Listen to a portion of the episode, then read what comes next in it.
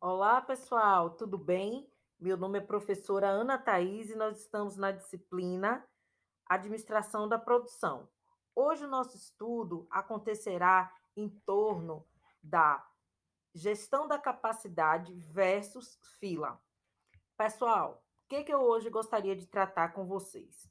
Primeiro, em relação à gestão de fila, porque o planejamento e o controle de capacidade, ele deve almejar atender a demanda enquanto um período de tempo, seja ele qual for.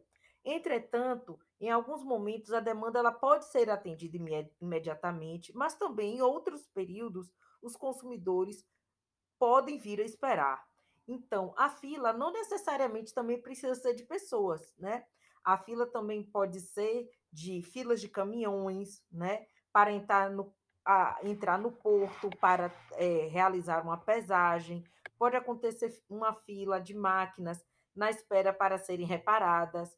Pode também haver uma fila de pedidos que, que chegam e precisam ser processados. Então, existe uma série de possíveis filas. Mas qual seria a consequência de filas?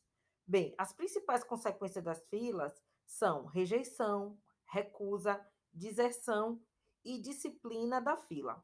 Quanto à rejeição, ela representa o número de clientes né, que atingiu o número máximo permitido. E esses clientes excedem por ser rejeitados pelo sistema. Então, por exemplo, você está num site tentando realizar uma compra e de repente o próprio website diz que não tem mais acesso, como se fosse uma forma de te rejeitar, de te recusar entrar naquela aquisição, naquele processo de fila. Então, essa seria uma forma né, de excluir o cliente.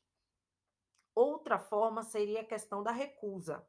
Quando o cliente, por vontade própria, se recusa a participar daquela fila, manter-se naquela fila ou esperar pelo aquele serviço.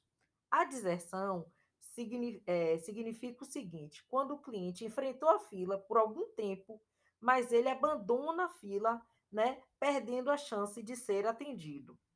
E a disciplina da fila vem a ser o conjunto de regras que determina a ordem na qual os clientes que esperam na fila serão servidos. Então, o que é que aqui nós podemos concluir em relação à gestão da capacidade e é, a, a gestão da fila?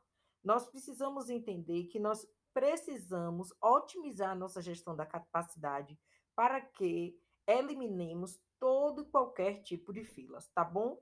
Evitando, né, não só nós rejeitarmos o cliente, mas o próprio cliente recusar-se ou até mesmo ter um, um, um ato de deserção em relação a ela, tá bom? Nós nos encontramos na próxima aula para maior discussão sobre isso, tá bom? Te espero, muito obrigado, até breve.